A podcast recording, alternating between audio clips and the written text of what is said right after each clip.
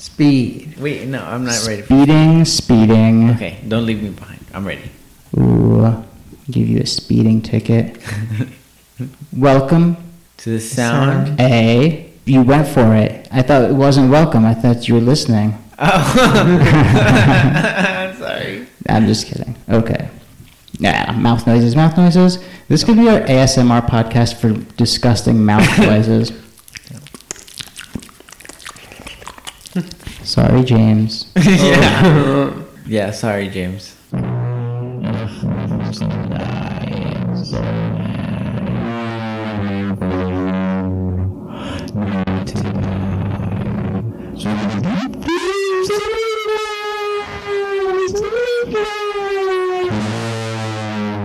You are listening to the sound of freedom. Welcome to Talk Sucker. As always, I'm P with my two co-hosts at the same time. Leah. Izzy. Not exactly the same time, but Leo and Izzy. Yeah. Jinx. Had you guys known of Jinx before I started playing with you guys? Yeah, it's a Pokemon. Okay, They- but they owed me a soda. yeah, was that a tradition where you came from? We didn't have Jinx, you and me a Coke, but then when I traveled south one time, we heard Jinx, you and me a Coke, and I was like, what? It's a, Yeah. There's a Coke deal involved? yeah. That was more lucrative than the silence one. I think it's that you're not allowed to speak until you buy your voice back with a Coke. Really? That's how I understood That's it, but I don't one know. of my friends played it, and I was like, damn, I don't want to play with but, it. but what would happen if you would speak before you have gotten a Coke? Because in the Jinx game where you get punches for every time you speak, before they say your name three times, you get extra punches for every word you say. yeah, they So- punch you every single time you say something, and they don't buy, you haven't buy, bought them a Coke. Yeah. So like, what is the equivalent in when you have to buy them a Coke? I mean, it might also have punitive punches. You know what I mean? Punitive punches and a Coke lock to get out. I don't Okay. know. I was like, what if you had to get them multiple Cokes? That seems excessive. That seems bizarre, yeah. Yeah. That's like our actual financial system. The theme of today's episode Julie Andrews. Is it? yeah. Uh, That's actually the theme of this podcast, but this is the first time we've actually talked about her. it's a pretty specific podcast that meanders wildly. No. Oh, you know what my new favorite podcast is? No. The podcast starring brand new RuPaul's Drag Race crown winner Yvie Oddly, Oh. plus perennial favorite Alaska, and Gia Gunn. oh. they don't say much, but it's a three-hour podcast every single time. Uh, it's called weekly. it's called withdrawal. All right, so uh, we're going to talk about RuPaul's Drag Race as well, but we watched a couple Julie Andrews movies. Now, listen, someone from my generation, obviously Julie Andrews has been famous my whole life. Like, and I mean, like when you were a little kid, she was like, oh, she was Mary Poppins or she was in The Sound of Music. But you guys are younger. You don't know that. She's not a Pokemon, so she was new to you guys. Yeah, one million percent. Now, if she were a Pokemon, what type would she be? You can do type. fire type or flying? Flying, flying type. Oh, because she's a nun and nuns habitually fly. Yeah, the flying nun. Because she was in love with like the sky and stuff. And she was like, "Oh, Yeah, I the can sky see that is calling to me." And then she flies up with the umbrella. Oh, true. She sort of flies in both, right? Yeah, Izzy, you agree with this flying type nonsense? I agree with the flying type nonsense. and she's like a s- songbird. I thought you were. Like Oh my god! flying I feel like psychic, flying water or something. I feel like my voice keeps getting louder and more echo here. Is that true? It's No. maybe the the problem is that you keep getting further and closer away because you don't have the windscreen. Because the oh my, my windscreen is limping. Oh, Limpy. Limpy. Lumpy. Limpy will I trusted you. windscreen. We'll be right back after these. Limp is a Pokemon move. Oh. Is Limp a Pokemon move? Harden is. What is? Harden. Harden. Ooh. What Pokemon would you use that move on? Metapod. Ooh, Metapod. Metapod Harden. uses Harden. What, now I feel like I'm too soft. Good grief. They can't Metapod. Use Harden. You wanted that Metapod shirt? I love those Pokemon shirts.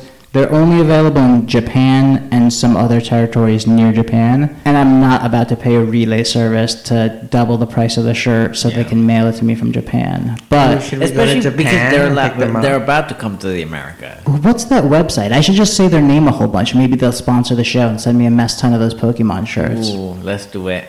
I want some too. Yeah. Whatever company makes those Pokemon shirts with one design for every Pokemon, those are fantastic. Should we say their name? I would Do if I could remember it. Do we dare to eat a Pokemon website's name? we dare. Eat that peach. Um, I forget what they're called. It was like something Stitch, right? Yeah. Stitch Ori- was original Stitch. Original Stitch. This episode brought to you by Original Stitch with over 150 Pokemon designs. Stitch yours originally today. yeah. The Is that their tagline? No. But it should be. It's- It is now. Yeah, it is now. I'm the new head of product development and taglines at Original Ah. Stitch. Can you imagine? Oh my gosh. We'd get free shirts. If, uh, why don't I have more torsos? That's what I'd be thinking if I there and had access to those shirts. Oh, oh. So now, the reason we went on this Pokemon shirt rant, not just because we're sponsored by Original Stitch, check them out today, but also because I said that Julie Andrews is not a Pokemon. Little known fact. yeah. You know what? We're breaking the news first. Scoop, news flash. What a scoop. Julie Andrews, not a Pokemon. Actually, I think she's a Bulbasaur. Ooh. No. She's a ho at least. Ooh. You ho oh. So, what did you guys think of The Sound of Music? Ooh, she was so good in it. She was fantastic in it, Yeah. right? Those songs are so pretty. And just thinking of those songs, like listening to them when I was a kid, basically almost cried during most of the songs, just being like, oh, what a sweet song. What a pretty song. Yeah, they were definitely cute. She took to her whole advantage that song that Ariana Grande came out. She used it perfectly in Yeah. the whole movie. That movie sampled Seven Rings heavily. Yeah. What did you guys think of the new Ariana Grande wax figure at Madame Tussauds? Is that how the name is said? Just kidding. I don't. Tussauds. Madame Tussauds. She looks Je suis like she Madame hardly Tussauds. has any soul in her. So it does look like Ariana No, Grande. she has two. Yeah. Two soul. Two soul. Madame Tussauds. No, Ariana Grande's wax figure. Mm. I saw some article, obviously on a totally legitimate news site that my phone told me about, where they were like, Ariana Grande's wax statue, reminding you that Ariana Grande is white. And I was like, wow. I don't know her that well. Obviously, we love her music, but I don't really follow on her. Although I do always scoop you guys on the news of who she's dating. I'm always Yeah. like, hey guys, Ariana Grande made out with this guy last night. What do you guys think? And do you guys think that she is overly affecting an urban patois and demeanor, aka trying to be black, like this article said? Yeah. You do, and you think that's a bad thing. Because specifically, I saw a picture that was provided by one of Izzy's friends where Ariana Grande was standing next to Nicki Minaj, and Ariana Grande looked darker than her. That's not possible. That is not possible, but yet it was a picture. Someone must have been goofing around on Photoshop. I know that Ariana Grande has a dark tan or whatever, but I don't know. I feel like in, in some pictures she looks so light, and then in the other ones she looks so dark, and especially when she's performing or something like that. It just seems like they give her a spray tan, and they're like, oh, but Yeah. it's a spray tan. Uh, Do you think that she goes for a color that is questionable? Like she's like, and they're like, well, this is like the most tan that you might get, and she's like, no, give me that one. It's because a little bit with the last name like Grande, it kind of seems like she's trying to be like a Latin person a little bit. She's Italian, right? Yeah, mm-hmm. Grande seems like it could be Italian, though.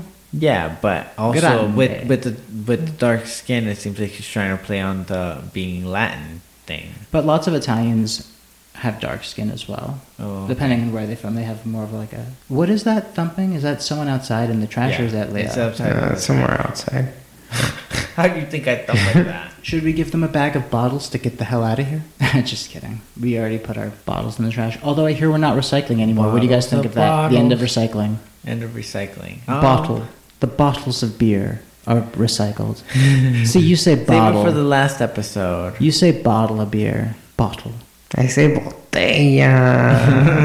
Yeah, we're a Latin podcast. We say botella. Oh, we've got to watch the Three Amigos because that movie has lots of Mexican representations. I'd love to hear you guys' thoughts on it. Oh, Oh. yeah. It's on, it's on? Netflix. It is?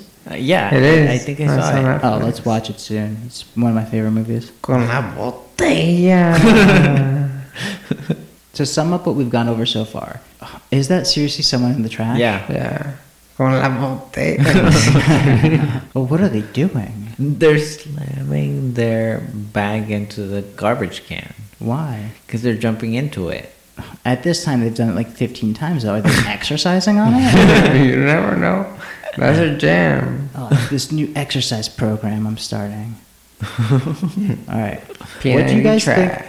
Is there any sort of exercise craze that you guys think could never happen, or what's the craziest one that you think could happen? I've mentioned this with food before. People like dumb ideas, even if they're horrible. I'll say that I do like Soylent. This episode is brought to you by Soylent. it's not people. It's not people anymore.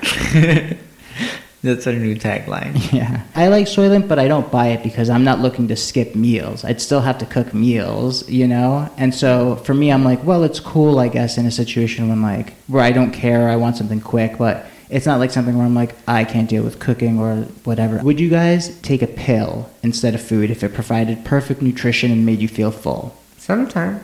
Yeah, Sometimes. I, I, I, I don't know. I don't think so. What about this? How many meals do you think you eat in a month? Not three a day, I think right? like half.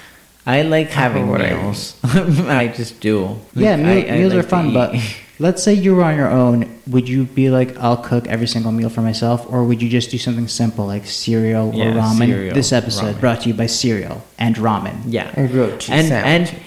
and and what's it called? Soylent. It is not people anymore. Soylent, I- no longer people. Yeah, like We're watering down our Pokemon shirt sponsorship, though. We really want those oh, Pokemon oh shirts. yeah, yeah. But it's mostly sponsored by Original Stitch Pokemon Collection. Get every single 151 Pokemon of the first generation as a shirt. I think you should have said you've got to catch them all, or something playing on that tagline. You've got to catch them all. Yeah. Period. Period. People say cop for clothes, so you could say you got to cop them all. Gotta catch them all. Cop. Cop them all. What did you say? So let's say you have to deal with the hassle, and let's say it's more expensive, because obviously that a pill isn't going to cost as much as a proper meal. What would be the point? I guess if you were just lazy, if you were like rich and lazy and didn't care about food. Yeah.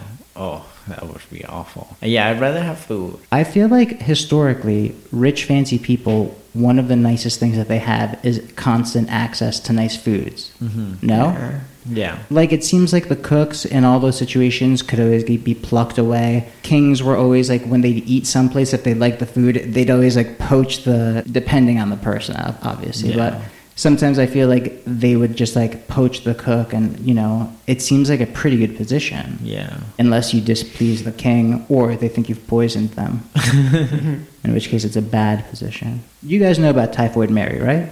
No. Yeah. She was a She had typhoid? she had she gave everyone typhoid. She was a cook and she didn't show signs, but she was a carrier. And she kept making everyone sick and giving them typhoid. And they're like, "You can't do this anymore. You can only do stuff like cleaning or whatever." And she's like, "But I'd make an extra fifteen cents a week if I'm a cook." So she kept getting jobs as a cook and just like lying and ignoring it. So they put her on an island. oh no. And she only gave typhoid to the turtles that live there? I don't know who she gave typhoid to. Unfortunately, this episode is brought to you by typhoid. oh no. Not Come just for get it. typhoid oh, Mary. Oh, any- Stitch is not- gonna get too jealous. Not just for Typhoid Mary anymore. oh no. Original Stitch is going to be so jealous. They're going to be like, what was that typhoid crap, man? Come on. Get your head in the game. Original typhoid. No, we didn't make original 150 plus Original Stitch. Brought to you by Typhoid. No. no, Typhoid Mary. No. Okay. We've really gotten off topic here. Somehow we were discussing if Ariana Grande is doing some sort of cultural appropriation, reverse minstrel show, and is it offensive? Yeah. And then we were talking about Original Stitch. Wait, like, when you say yeah, are you saying yeah, that's what we were discussing, or yeah, she's offensive? Yeah, that's what we're discussing. Do you think it's inappropriate that she quote unquote co ops black culture and appearance? I mean, Probably, But you're not but I'm offended. not certain. like is it inappropriate for people who are not black to be offended by it because sometimes when people who are not in the group get offended by it i'm like it subtly seems like they're doing something racist because to me i was like when they pointed it out i was like i guess sometimes i don't know her that well it just to me seems kind of like that's what pop musicians are like not because they're trying to be black although obviously black culture and everything is very influential and in music terms, you know, for, for many, many years and what have you. But to me, I'm almost like, I hadn't really thought about it. She just seems like a pop star to me. And then it seems racist if you're like, this white woman is trying to be like these black people. It's so gross. And I'm like that seems like the underlining thought to me. No? Is that wrong? I mean, I feel like if you had liked it at first and then afterwards you were like, oh, well, I don't know about this because I heard some of my friends not liking it, then it's different than noticing it in the first place. Because I feel like if you're backtracking just because you heard it was bad within your friend group or something like that, then I think you're not even thinking hard enough about it. You're just to stop liking it because other people stop liking it. But if you're actually looking at it from a critical point, I feel like you can keep talking about it as opposed to just avoiding the topic. When I see her doing this, I'm not thinking, oh, it's so horrible. I'm just like, that seems like what pop stars are like. She's young. She's been famous since she was a like a little kid, right? Yeah, I guess. Early teens. Really? I thought she was younger than that when she was on that like Nickelodeon show or whatever it was. Yeah. What was it? Like Victoria? Victorious. Oh, Victorious. I never saw Victorious. And then you know that she got her own spin-off show, Cat and something else, right? I never Sammy saw any of these shows. Yeah, but it was just like the Ariana Grande show because I was Ariana Grande's character in that show, and she Gotcha. looks so white in that. I saw a photo. The thing is, when people are young, they look super crazy, and she had like super curly hair. You know. Yeah, She also had crazy red hair. yeah. I read recently that the reason she wears her hair up in this top ponytail is because for years being on those kids shows with all them dyeing her hair and messing with her hair, her hair is just like messed up or doesn't look proper unless it's like pulled back or pulled up. According to herself, I don't know. According to herself, You know, she said it. It's not like someone was just I'm hypothesizing on the internet. oh Or who knows? Who can even tell if what we're reading is real or fake anymore? yeah, Does that trouble you? yeah. I feel like you can get around that though. Mm, I don't know if you can. I think in many ways it's about perspective, which leads us into our next movie. When we'll come back to it, it's just a light bridge, but there's ways to get around it, but even anything that you read will have somebody's perspective, you know, or someone's mm-hmm. story. It's like they always say, like there's a bunch of different histories. It depends on what place you are in it when you're describing it. And the other movie that we saw was Mary Poppins. Mary Poppins, starring also Julie Andrews yeah, and some other people. Izzy fell asleep during this one. yeah, yeah. So he's gonna fall asleep during this talk, so I can press that. So he won't chime in that much unless he has, unless you have strong views about Mary Poppins without having seen the movie. Yeah. I mean, she's cute. She dances with a penguin. She got a cute hat. She can fly around. She can maybe hot cha a little bit. Now, Julie Andrews played a nanny basically in both movies, Yeah. correct? Yeah. Mm-hmm. Who would you rather have, slash, which movie situations would you rather be in? In the nanny's perspective, Well, just, the, you know, Mary Poppins or Sound of Music? I would rather be the Sound of Music. Be, be, I would be the Sound of Music because in the Sound of Music, she gets to step above being just a servant class person that just comes into this rich family and helps them with their problem and then disappears back to her life where she has to help another family as opposed to where in the sound of music where she she herself found that she was needed in this life she got married herself and found happiness and a family That Malinche. Marrying up, abandoning her class, her vow of poverty, her vow of chastity out the window. Oh, chastity. Well, uh, apathy. now, I think, see, perspective is a funny thing because this movie, when you look at it, you could say that this is a movie where a wealthy man begins a relationship with one of his domestics and then deserts the war effort. yeah Is that an accurate reading of the movie? yeah Oh, okay, cool.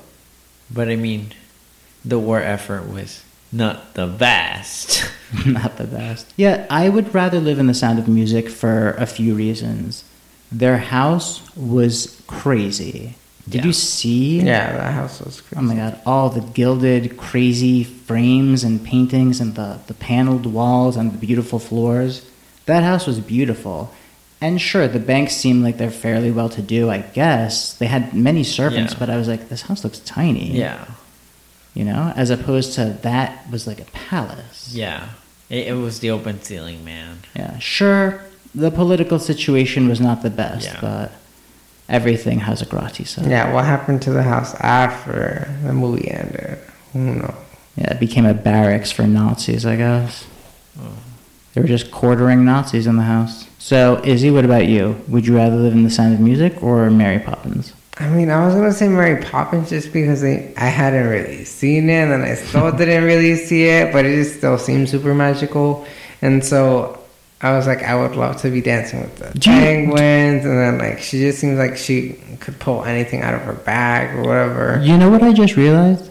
Leo and I picked The Sound of Music when it's Nazi controlled and just a normal family. Whereas in Mary Poppins, she can do magic. Yeah, Yeah. but she doesn't feel like she's her own person because she just all she does is help other people, and she she just sits around on her little cloud waiting for a family to be in trouble to come help them.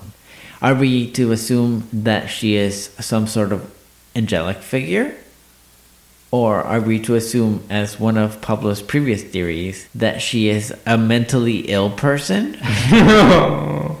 Well, on her first day with the children, with Jane and Michael Banks as her charges, she takes them to a park where she sends them off on her own and has some sort of bizarre hallucinogenic adventure with her mentally ill homeless friend. Yeah. They're like, here, here, yeah. children, meet my homeless man. He drew a picture. Now jump into it. Yeah, and then they like Go the on your own movie- adventure.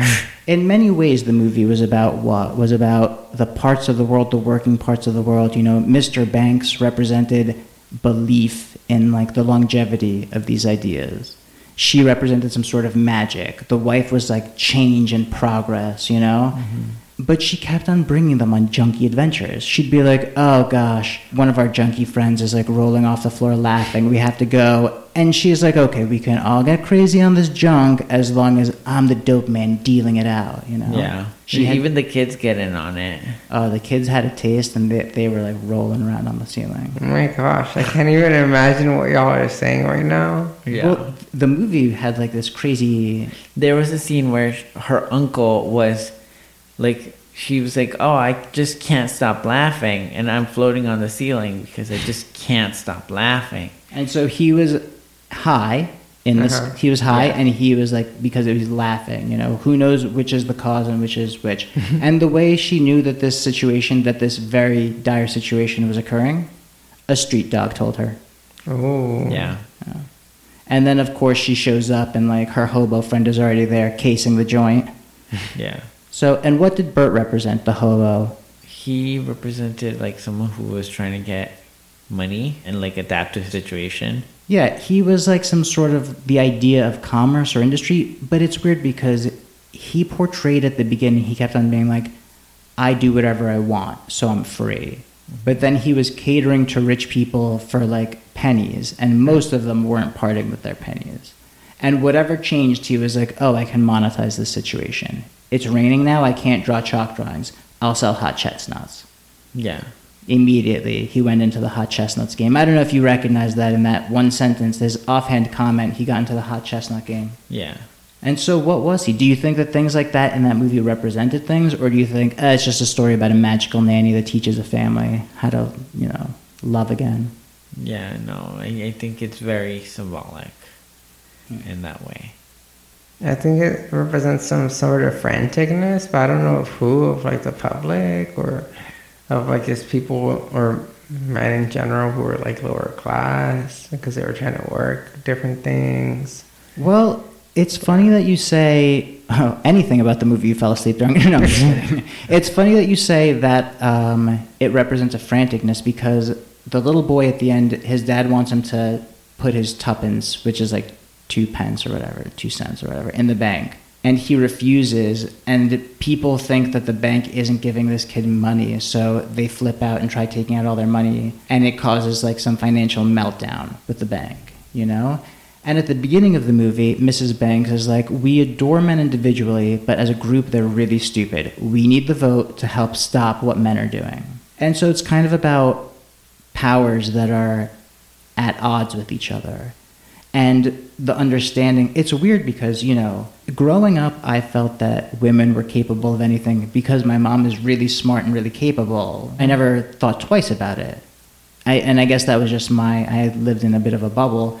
But also thinking back on it, watching these movies, I was like, well, yeah, you watch these movies and you're like, oh, Mary Poppins can do anything. Oh, Fräulein Maria, she solved all their problems. And so in a way, I'm like, oh, these movies sort of normalized the idea that a woman would come in and actually be the smart one, the savvy one, in control. You know, the captain called her captain at one point when he was frustrated because she was just like so in charge. But did you guys feel that growing up that, or even now that women are, and I, you know, I'm not trying to be a goof, but I mean, like, do you feel that other people have that idea? And did you feel in yourself that there's that idea? I mean, I grew up in Mexico, so no. Mexico is very misogynistic and like not very women are in charge kind of thing. But your mom is in charge of your dad. From everything you say, it sounds like your mom calls the shots. True or Um, false? I guess. Okay. It- and 'cause- Izzy's mom, I would not cross Izzy's mom. She's Yeah, like oh. in command. I would not cross her ever in a million years. But I feel so like sweet. you wouldn't cross her because she's sweet, but she's also gone through a lot of shit because she's a woman from a certain specific like place and being hated by an entire family because of it. That's true. Hmm. Yeah. But, you know, growing up, you know, she's the boss where she works, right? Yeah, kind of pretty much. She's in charge of people. Yeah. And the people that are in charge of her, she gives it to them straight, right? She's a straight shooter, as, as what I understand. Yeah, but then like growing up, she still had to do a lot of womanly like uh, Oh, true. chores and stuff, and like being demanded by by all the men. You know what? First generation families or immigrant families, they have the worst. Especially like a smart, strong woman, she'd have to eat crap so many times in so many ways, you know? My mom was always like, I'd do whatever I had to do. She's like, I'd clean toilets when I came home from work if I had to to support us uh, and this and that, you know? And so for me, that was always the idea I had. It was a little strange to me when I got to places and I was like, oh, people just feel that there's something about them that makes them incapable. It's very bizarre. I don't know. I feel like there was always that structure of like women do this, wo- men do that sort of thing. Like there was always that separation of actions. Gender roles. Gender. roles. That was gender roles to the tune of back rolls by, of course, Alyssa Edwards. Alyssa Edwards. All right, jumping topics really quick. Women can do anything, right? Yeah. yeah. But should they be able to do drag? yeah. Um, Yeah. yes. Okay, but should they be able to compete in a drag competition? Is this drag competition drag race? Sure, let's say it's drag race because it's the biggest drag competition. No. Because you think they'd have an advantage. Because part of it is that sometimes they have a limited amount of time to see how put together they can. And you kind of have an advantage if you're like, well, I already look pretty much like a woman Yeah. since I'm a woman. I don't have to put on boobs. Yeah, because a lot of the things they just have, they don't have to shave their faces, most of them, mm-hmm. right? I'm sure some of them do, but you know what I mean. Yeah. If anything, they probably have more permanent face facial hair removal systems than the guys do. If you were a drag queen, would you get your facial hair? I mean, neither of you guys really grow proper facial hair yet, but would you get your facial hair like lasered off so you'd be like, I look more womanly, I'll never have to do it? I would do it. I don't really like my facial hair as it is, so Yeah. I mean, at the moment, I don't really care for my facial hair, so I wouldn't mind. I mean, I have family who can't grow facial hair in general, and they look fine. I love being clean shaven, but you know, I think I'd look creepy if I just never grew any hair, or had any stubble, you know. And some people like stubble; they say I look sexy with it. Gotta give them what they oh. want. Am I right? This show is brought to you by my sexy stubble, giving you what you But want. it's it's it's I'm by Original shaving. Stitch. What? We're sponsored by Original Stitch and Original Stitch only. Original Stitch. Shipping to America soon, we hope. Dot dot dot. And a little bit of typhoid. Oh, and can people use our code to get a discount on Original Stitch? So if hmm. you go to Original Stitch and you put in the coupon code TALKSUCKER, Uh, Typhoid. Oh. sucker. Dog sucker. Yeah. Yeah. Ooh, Typhoid Mary. Yeah, i- i- if you plug into the Typhoid website, TalkSucker, you also get a discount on mm-hmm. Typhoid. Don't use it. So, do you think The Sound of Music stood for other things, or was that more of a straightforward story? Because Mary Poppins is magical, and we're like, well, this could be that. This, you know what I mean? All these things. stand. Heroin, you know what, whatever. From what seeing the Mary Poppins, which came out first, and the Sound of Music right after, because it came out the next year, it felt a little bit like maybe they made the Sound of Music because they were like, oh, in the Mary Poppins, she should have had a better role, and she should have like gotten to be with the family and like have like a, her own happy ending. I guess, but part of me thinks that just the fact that she became a proper person, you know, that she fell in love and she became this like mother and wife, that's not really like the proper. You know what I mean? It's not like she took over the ship. She was just like, well, now she's going someplace else. She wasn't really cut out for the Abbey, obviously. Yeah. But sure, it is the 60s, right? Women were becoming more powerful. I guess they gained more power that they were already asking for. I think it is sort of one of the myths of humanity that men are in charge. Because I feel truly a proper man would be nuts for sex with a woman, and then women could not give that person sex and make them do whatever they want. And not that that is their only power, but I feel ultimately people on some level, you'd be like, well, the most powerful person in the world, like his wife, you know, the most powerful man in the world, their wife would have tons of sway over them. No? Mm, they can buy whoever they want. Someone probably younger and prettier. Powerful people like that have money. I think that it makes some assumptions. Like, look at the Beatles. Most of the Beatles, they had sex with a bajillion women. They have so much money. And then each of them was like, settle down for a super long term relationship. Or, you know, the two that I know about. Who knows what the other two got up to? Both of them were in super long term relationships that lasted years, famously, exclusively, until the death of one of those partners. You cannot imagine fame like the Beatles. There's no way an old king had as much power as a Beatle in the 60s. I laugh at any king from the past that can tell me that they were more powerful than the Beatles. That would be so funny. That would be so funny to watch. You hear that, Cersei? Because think about it. Let's say, you know. Versailles is yours, the Louvre is yours, but only the people of France listen to you. And it's half out of fear, you know, half, you know, they're just forced into that position.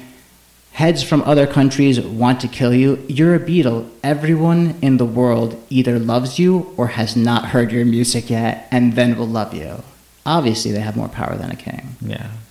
What would you rather be, a Beatle or a king? Um, the kingdom of where is a very important question.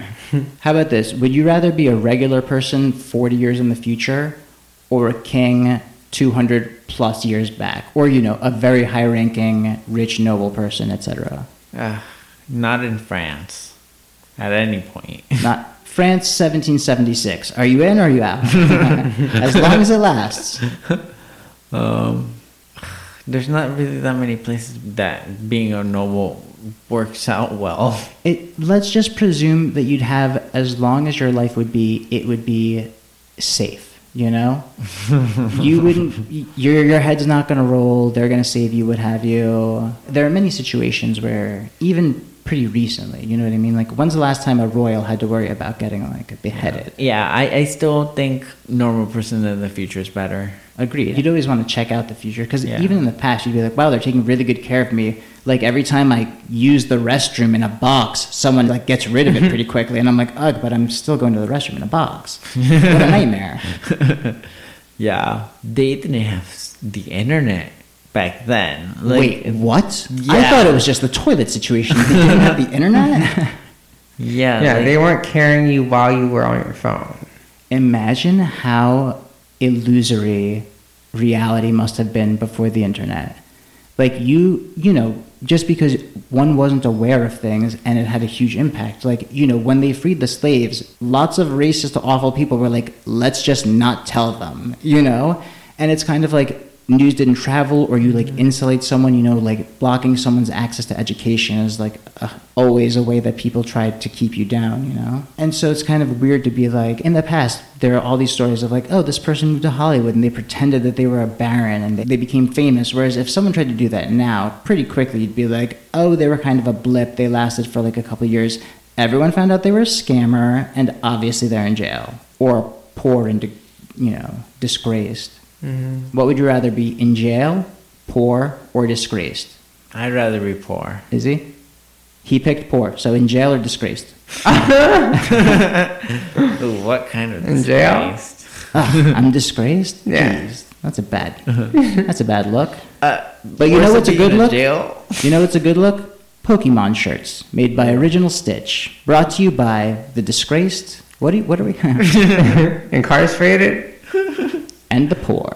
I'm poor. Oh, I could do so much with being poor. I'll tell you an There's so idea. much being incarcerated. I- I'll name an No. idea for the future, and you tell me if it's a good idea, a bad idea, evil, etc. If it, depending on how you believe in They're it. all Okay. evil. Spoilers. One is money changes. From now on, the only people that have pennies, uh, people can use pennies, but you wouldn't use one to buy anything unless you were homeless and you agreed to use pennies to only acquire things that are consumable and that you need for your like safety and protection. And then you're allowed to sleep in a series of sort of like, you know, giant hillside caves made for people to have like single temporary residences in. They can't really move in. It's not like you can move in, you have to keep moving, but you can buy all the food that you want, all the drink that you want with pennies. And only people that can use the pennies are people that have to live this migrant transitory homelessness.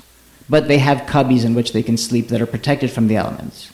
And it'd be like a government program where they'd build like a human beehive. And it'd be like anyone that doesn't want to like be a part of society, you can use pennies, we'll feed you, you just stay out of the way and you can live here. This seems like an exploitable system in a mm, few Yeah. ways. Because you think rich people would just be like, we use pennies and no one knows we get everything we want. I feel like similar stuff already happens with like people who are exploited.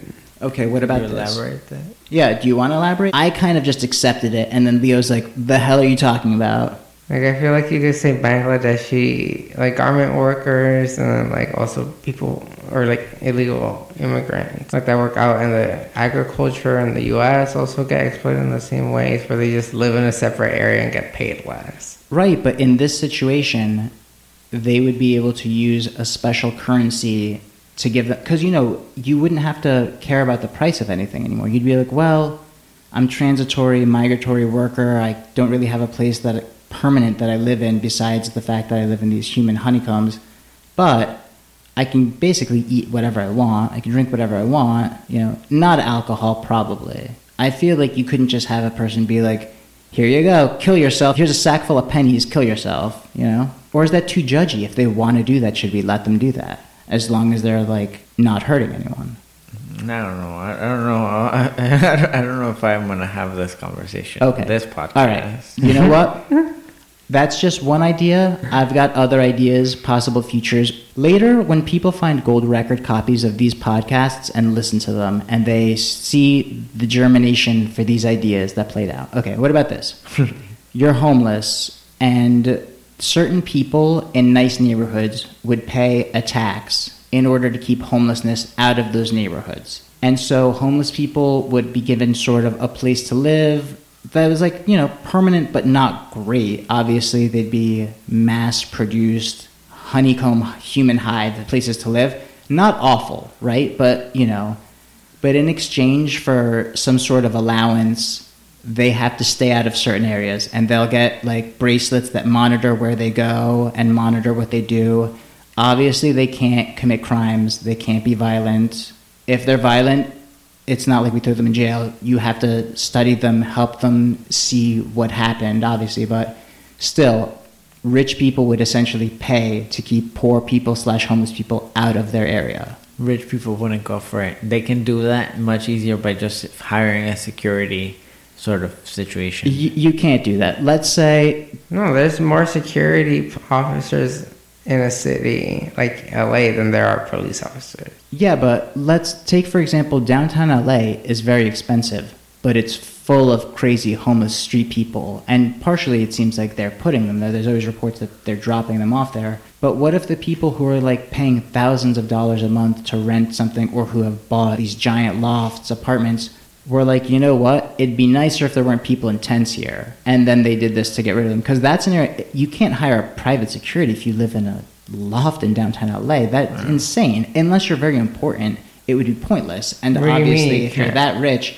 Like, Like- to be out on the streets or whatever, or well, like I mean, like that's the thing. You guys said that you could hire a private security, and it's like obviously I that's thought you not the meant solution. like like fancier people, like like in Beverly Hills or something like that. Like Well- they have their own situation. that whole neighborhood is so expensive that Yeah. it's prohibitive. I you thought that's the kind of thing that you were saying. Do people panhandle in Beverly Hills? I've never seen anyone properly panhandling there. Have you? Mm, I don't know what that is. Panhandling means like begging for money on the side of the road, or Yeah. you know. no, I don't think so. I look at that and I'm like, there's so all those people have so much money, but also obviously if one person did it and it worked out, there'd be tons of them, and there aren't any of them. Yeah, So it probably they don't allow it. yeah, maybe. Or do you think people just don't think of it? You know, they're like they're so rich, uh, they're obviously not going to give me anything. I have to beg from people with hearts. Like the areas that are built so that you can just pass those the stoplights so quickly, and like also they don't care as much as if like you were down in some other grimy area or something like that, whatever they want to call it. Yeah, and also for those neighborhoods, like the house is surrounded by like a giant hedge. But I mean, like at the stores, because obviously you're not going to go panhandle in Bel Air, a, a neighborhood of homes, like panhandling door to door. They'd quickly call their special forces on Yeah, you. Did you know Bel Air has their own special forces? I don't know. Not private security, they're special forces. They exclusively rappel in through your windows. Okay. This episode is sponsored by Original Stitch. Is sponsored by the Bel Air private. What did I say they were? What they nonsense am I into your saying? door. Special Yes. forces. Oh, okay. so because I feel like people who are leaving a store who have just spent thousands of dollars on clothing or jewelry or what have you have tons of money, but they probably would very quickly resent if someone were asking them for money outside of those very expensive stores. No, it's a bad look. Yeah, I mean, but the, those are the areas that definitely have security on them. Yeah. I always dislike when people beg in the parking lot of a supermarket because you obviously have just purchased food, but also the person who's asking you for stuff, you don't know their situation and they don't know yours. You just know that there's someone that's asking you for, you know, money. I guess as someone that's not good with money and doesn't have a lot of it to be giving out, I'm always feel a little uncomfortable because I'm like, if only they knew I was just a little bit away from being thrust into a similar situation or have felt it that way many times in my life, you know? You know what's weird? One time I was getting into a conversation with someone, and this person had sold a script to a major studio and was represented by a big fancy town agency. And he was saying that most homeless people are just lazy. And I was like, don't you think they have mental illness? And he's like, "N- maybe some of them, but who doesn't? And I was like, well, what would you give like the average homeless person's like mental grade? And I think he clocked it at like a C minus. And then I was like, or a C plus. And I was like, and what's yours? And he gave it like a B minus. It was just like a half step above. And I was like, that's truly offensive to hear. Like from someone who is doing these things and you think that a person who's living on the streets who's is just lazy. I thought it was absurd.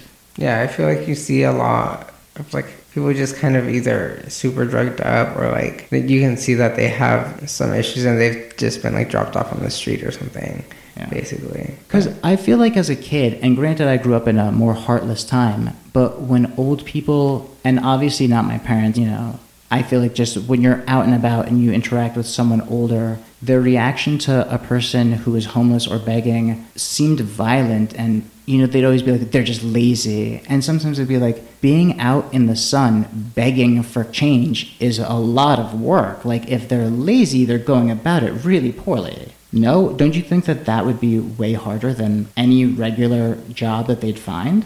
No. So I'm like, it's either they have mental illness where they can't get or keep a job, or it's something else. Like you said, you know, you looked at me and you said drugs. No, like you said drugs, and obviously, you know, addiction is um, some mental illness, and so that's all lumped in. So you guys don't think that my bracelets suggestion would work?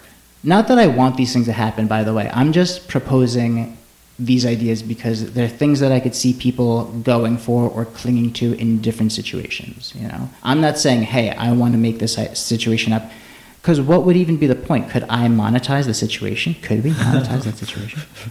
See, that's the second problem with that thing that it could be monetized. Yeah, but how could it be monetized? You put your competitor's slogan on the homeless people. You integrate like a little soda drinking machine into it, into the bracelet. They have to be homeless and they can only drink soda. Yeah. Oh. What about this idea? What if one of the products that you could acquire in the future was just hate? Hate? Hate. Like you could hate someone and it would be an active hate. Like let's say there was some sort of app or system where you'd meet someone, right? And you'd be like, you know what? I hate them and what mm-hmm. they stand for. And you'd switch them on to like hate, and suddenly anything that helped them would be more difficult or it would warn you about. Like if you were gonna buy something and they were like, you said you hate homophobes this company gives X amount of money to such and such. Or if it were just like, this person you hate owns stock in this company. If you buy this, you inadvertently support them. And you could just like be aware of it and turn away from things or people that you hate. Or just subtly, like any of your accounts, any of the things that you do, or like you'd be like geared towards things that are against them and that would freeze them out in whatever way it was possible, depending on the situation. Obviously, there's a million ways where it could work or be applied. And it would just, whatever it was, if you hated a person, it would do that. That seems fun, but it also seems like it could be exploited. Like if you control that sort of system, you can tell people what to think, even if it's not correct. And how do we know how the ethics of the people making this system are? Did you know that truly powerful people currently have a situation like that in store? I heard a story about one very powerful person who hated someone so much it was an ex of their current partner and they work at a technology computer place they rigged it so that everything would be against them just you know people with their name would be automatically denied for loans for more reasons just a, a noodle in the algorithm and it would kind of put those people into a group where it'd be like well they're not good, so it would like deny them loans, etc., like that. Do you believe that? I feel like I believe that's possible and that people would try to implement it, but I don't think it's a good idea. I'm not saying it's a good idea, but you know that a truly powerful person has so much sway over the future that if they did that to a person, that person would age before their very eyes. Mm-hmm. Because of the way they see time and the way that the new person would be affected by these changes, they would switch it on and watch the person age. Dumb. Crazy, right? Yeah. All right. What else should we talk about? The Sound of Music? Ooh. Didn't you love the songs and the Sound of Music? Oh my gosh. Yeah. Which was your favorite? From the Sound of Music? Yeah. Ooh, Seven Rings. Ooh. For those of our listeners, I want to inform you guys that we played a little drinking game. Sometimes when we watch movies, we play drinking games. I don't drink, obviously, so Yeah, I'm not so- included. But if I did, I'm sure it would have been fun. Yeah. Now, Izzy had to drink whenever. Every single time someone kicked. Yeah. And Leo had to drink Every single time someone span around. or twirled, which was really quite a lot. Yes. I started pouring Leo the world's smallest shots because I was like, he's on shot 15. I was like, I've got to have some compassion for this guy. Sorry about it. I received a telegram from a singing Nazi, and it was like, this telegram's from Leo's liver. Please chill. Please stop. And he did a two spin. Man. Yeah, but giving Izzy every time they kick was not my original plan. My original plan was to have them take a drink whenever they played that. These No, are a few of my Rings, favorite things. Yeah. The noodle that is used in Seven Rings. And I was like, oh, they only sing that song like twice, I think. Yeah. And I left the room, and then Leo jumped off of that. Then while watching the movie, they are constantly referring to that signature Yeah. of music all the time. Whenever anything bad happens, a Nazi shows up, you know. Yeah. Yeah, they slowed it down, made it all dramatic. Yeah. Like Izzy ended up taking two or three shots from that. If he had been doing my riff idea, he would have taken more shots than I did. And I took Yeah, a bunch. you took quite a lot of shots. Yeah. That was crazy. Yeah. But also, that was so much fun. Yeah. Yes, Yeah. My sister says I speak German like a singing Nazi. Because I think German sounds like such a great language, so when I speak it, I really I lean into the accent as opposed to Spanish. I'm just I'm communicating, so I speak exactly the same way I speak in English. And everyone's like, "Oh, you raised a little gringo," and I'm like, Yeah. Not that my accent is so horrible. I put on when I make fun of it. I'm like, "Oh, hola, cómo estás?" And obviously, it's not that bad, but you know. I feel like you lean into your English accent a little bit when you're speaking Spanish sometimes. A little bit. To be honest with you, partially it's because that's the way I speak, and I'm not going to be like, hola, ¿cómo le va? Estoy hablando así para que podamos hablar de platanito. You know, it's like, I'm not, I'm not trying to jump all over the place and like dazzle you, make you think I stepped off the set of a telenovela, you know? Ooh. I'm just like, I this is how I playing a little speak. boy. I was wearing a lot of freckles. Yeah. And then it's kind of like, you know, in German, I love the way it sounds. I don't know that much German, so the words I do know, I try to pronounce them well, you know. Entschuldigung, Fräulein. Yeah. That means, excuse me, miss. But obviously, in, in a manner I'd never say it in English. Could you imagine if I went up to a woman on the street and was like, excuse me, miss? Could you tell me where the corner store is? Pardon me, miss. Like someone in anime speaking German. Entschuldigung, Fräulein. Ah. Na, Kann ich bitte eine Reise Lagerplatz I love German. If there were one language that I could just suddenly take a pill, take a pill instead of a meal and learn a language, it would be German. Oh, you didn't say that that pill that you, you it's a mentioned there different should be- pill, obviously, but it's filling. Okay, I would take that pill. But which any which language would you learn if you could learn it instantly without Just the one? hassles How, of how learning many language? can you learn? No, let's just say which your first. Obviously, My you'd learn first? them all. What would be the point not to learn them all if you could learn them all without any repercussions? Here's the thing, though: the repercussions might come to your liver because if it's a pill, your liver's gonna be working hella hard. Yeah, but you don't know what kind of pill it is. It's still gonna get processed through your liver. Right, but some pills are harmless to your liver. Okay. I Okay. feel like I'd do Mandarin. Oh, that's a good one. That'd be in my top three. Also, because I want to talk to a friend and his parents who speak Mandarin, I think it'd be Yeah. cool and impressive. You're like, but would it really impress them if they knew that there were this pill language technology? Mm-hmm. no, fine, whatever. What about you, Leo? Ooh, I would learn Japanese so I could watch all the anime. Ooh. Japanese is, seems like a fun one. Yeah. Oh, you know what's my favorite thing? Going to Japan to pick up my Pokemon shirts by Original Stitch. Original Stitch. Gotta catch 'em all. What if they're made in China? Wait, what? I'll bring you. You They- speak Mandarin. They ship to Hong Kong, Taiwan, Japan, and some other place. Yeah. Another place that I think is also Asian and near that region. Yeah. All right. Everyone say if you had to buy one or two of the Pokemon shirts, which would you first buy? Seadra. Seadra is so beautiful. I think Seadra would look great on you as well. Yeah. Because it'd be like a crazy, like a dress shirt, but like a crazy dress party shirt, you know? Yeah. Like you'd wear it not with anything on top, or, or you could wear it with like a sweater jacket on top, you know? And just like as you, as long as you see it, it's really beautiful. Izzy? I don't remember what they look like. I'm trying to remember. Well, what about Leo? Which would you pick for Izzy, knowing the Pokemon he likes and his style? I think the Poliwag would be so fun. Oh yeah, I like that one. Poliwag is one that's on my short list because I really like it. I think it might be a bit bold under, you know, a suit, Yeah. but in general, I think it's truly beautiful. Metapod is obviously would be almost the most normal one because Yeah. sometimes I'm like that just looks like a regular dress shirt, not in a bad way because Yeah. you see it in there. But the Metapod are trying to camouflage themselves into leaves, Yeah. so it's like you can hardly see them to begin I. I also like the Voltorb one because I love red and that's like bright red. Again, I I don't know how lots of these would pair with ties, but I don't think you'd need to wear one. If your shirt is that kind of bold, I think it could be cool. You know, Yeah. without. Man, if we were sponsored by ramen, what flavor would you want to be sponsored by? Oh, could we say Oriental? That's my favorite flavor, but is that offensive? Oh, it's offensive. Um, I feel like they call that flavor soy sauce sometimes, and I'm so turned off by thinking that the flavor is just soy sauce. But then also when it's Oriental, I'm like, but that's also weird too. Yeah, I'd rather it be called soy sauce. We go to a bakery in West Hollywood regularly, and they clearly have not changed the sign in a few years because one of the cookies that they advertise is the China Eye cookie.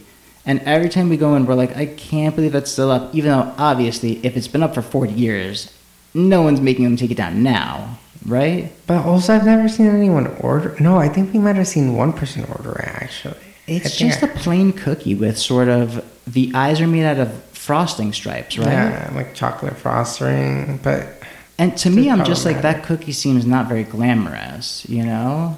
And yeah, it, it, just seems looks like, messy. Yeah, I don't want to say like something offensive and eat a boring cookie. What if it were such a great cookie or dessert that you were like, oh man, I'll have it. I don't like to say this word, but Then I feel like you should demand to change the name. If you're like, you know what, I buy this cookie every single time, but I don't feel comfortable because of this one reason, it would make it an even better experience knowing that the name would change. True. Now, one thing that I dislike about that bakery is that their croissant price, the last time we tried to buy them, peaked above a level where I was like, I no longer want to buy them. Now they seem way expensive. Because they used to be like a dollar fifty each. And I would buy a bunch of them, make sandwiches out of them. We just have our fun with them for a few days, a couple days. Because, you know, they're best obviously when they're super fresh. Mm-hmm. I've never tried to freeze one. I can only imagine that's offensive. I guess when you reheated it, it would be flaky and toasted, but that's not what I like in a croissant anyway. I like that you peel it apart. And, you know, I like it for Yes, sandwiches. Falls apart. sometimes it's a little bit too rich. Like I find that with regular bread, I use maybe more mayo or some sort of dressing, whereas on a croissant, I'm like that seems a bit much. hmm You know, because it's already so rich and buttery. You know, you're not buttering a coffee cake unless Yeah, I love buttery croissants. This episode is brought to you by James's dad buttering a coffee cake. You mean buttering the butter cake? Ooh. I watched him butter a coffee cake, and it's the one you're thinking of, the like Entenmann style one that has a solid inch of sugar and crumb hmm. topping on top of it. And while I was so scandalized watching him butter this coffee cake, I asked him how his heart surgery hmm. went, and then I watched him eat a straight pat of butter. This commercial is brought to you by James's dad's heart, the hmm. hardest working heart in the business. What business you say? The podcasting business. Podcasting now? Yeah. We he should has an start a s- ASMR podcast. We should start a. We should start a sailing podcast with James's dad. he said it would only take us 19 days to sail to Hawaii, and he can do it on his vessel. Should we do it? That's a long trip. His Sometimes, vessel or his vesicle? Mm. sometimes dinner goes on for more than an hour with his dad, and you can tell James is desperate to get out of there. And afterwards, he's always like, "Thank you so much for being there. it's sweet." Yeah. But his dad is okay. You know, one time his dad started to talk about how he didn't want to talk about politics because he didn't want to like get upset, and I was like, oh no. And then he was like, you know, violently anti-Trump, and I was like, oh thank God. I was like, just because sometimes an older person says that, and you're like, oh no, the worst. Like how much time I have they get gotten guff and stuff? And now they're like, you know what, just stop. Me? I think James's dad is an okay guy, but Yeah. he's kind of like an older school guy from a different generation. So mm-hmm. sometimes, you know, when I'm like, I don't understand this misogynistic attitude, with James's dad, I'm like, oh, of course I could see if lots of dads are like this, I could see how someone would be like, well, that's how we think of women, you know. But James doesn't. James is sweet, right? Ooh, should I let James hear this or should I edit it out? James, this was for you, babe. This episode is brought to you by my love for James No. And typhoid. no, why did No, you tie original, it in? Original Stitch. Why did you Original tie it in? No, stop saying Original Stitch and Typhoid together. We want to get their sponsorship.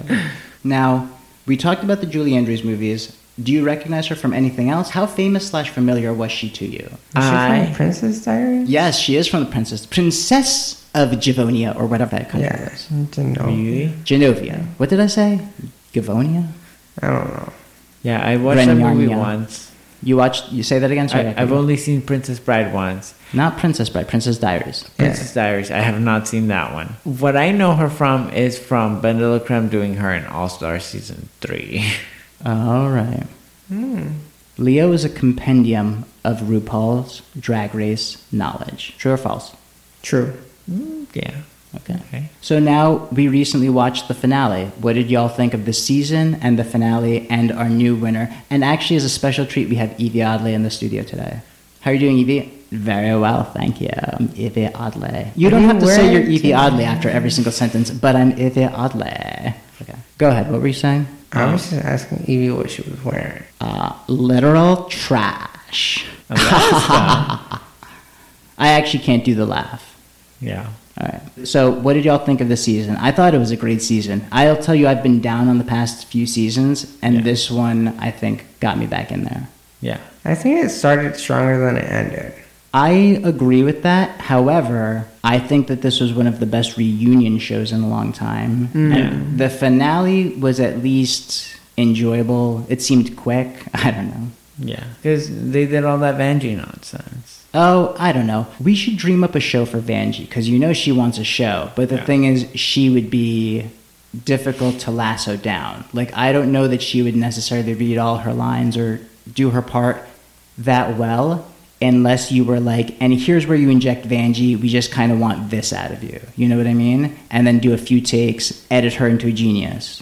But what's the project? Because we've got to pitch it to her. What would Vanjie be doing? Would she be in drag or would she be boy Vanjie? Or would it be one of those shows where sometimes Vanjie has to be a woman for whatever comical reason? Do you guys know the show Bosom Buddies? No. Bosom Buddies was a show with Pete Scolari and some other guy where they, to live in a all women building, they constantly had to be in drag and like cartoonish 80s drag, like Hillary Clinton style, matching pastel, shoulder padded skirt suits, you know? And pantsuits and like big curly fake wigs, like awful wigs. Not the kind of guys that could do day drag and get away with it. Yeah. But maybe if there were a show like that where Vanjie had to dress in drag. And she just interacted with herself in and out of drag. No, that'd be Or just crazy. interact? Although that'd be cool. If Vanjie's every character. Jeez. Could you imagine shooting that? All right, we've got the next six weeks blocked off for shooting this.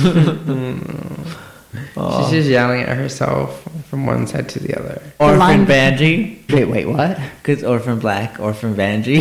Oh, yeah. And it's kind of like, could you imagine how many different ways she'd say and read every line? She must change it every single time. Like they'd be like, could you do the scene this twice, one time at least? You know you're every character in the scene, so you have to do it at least the same way a couple times. Gosh, it'd be awful or fantastic. Who knows? You know what? I've actually heard that Vanjie is like really straight laced guy from Connecticut. Doesn't have an accent at all. You know, not even that dark. Kind of like it's like tanned. He's kind of Ariana Grandeing up his skin tone to look more Latino.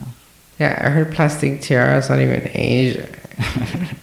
She got reverse eyelid surgery to look more Asian. Right, that's a surgery that some Asians have reportedly gotten. True in or order to look more Asian. in order to look more white, where they get a fold placed into their eye, Oh. uh, their eyelid. Is that true or Ankle- false, or was someone making fun of me by telling me this story? I don't know. I think maybe people have done that.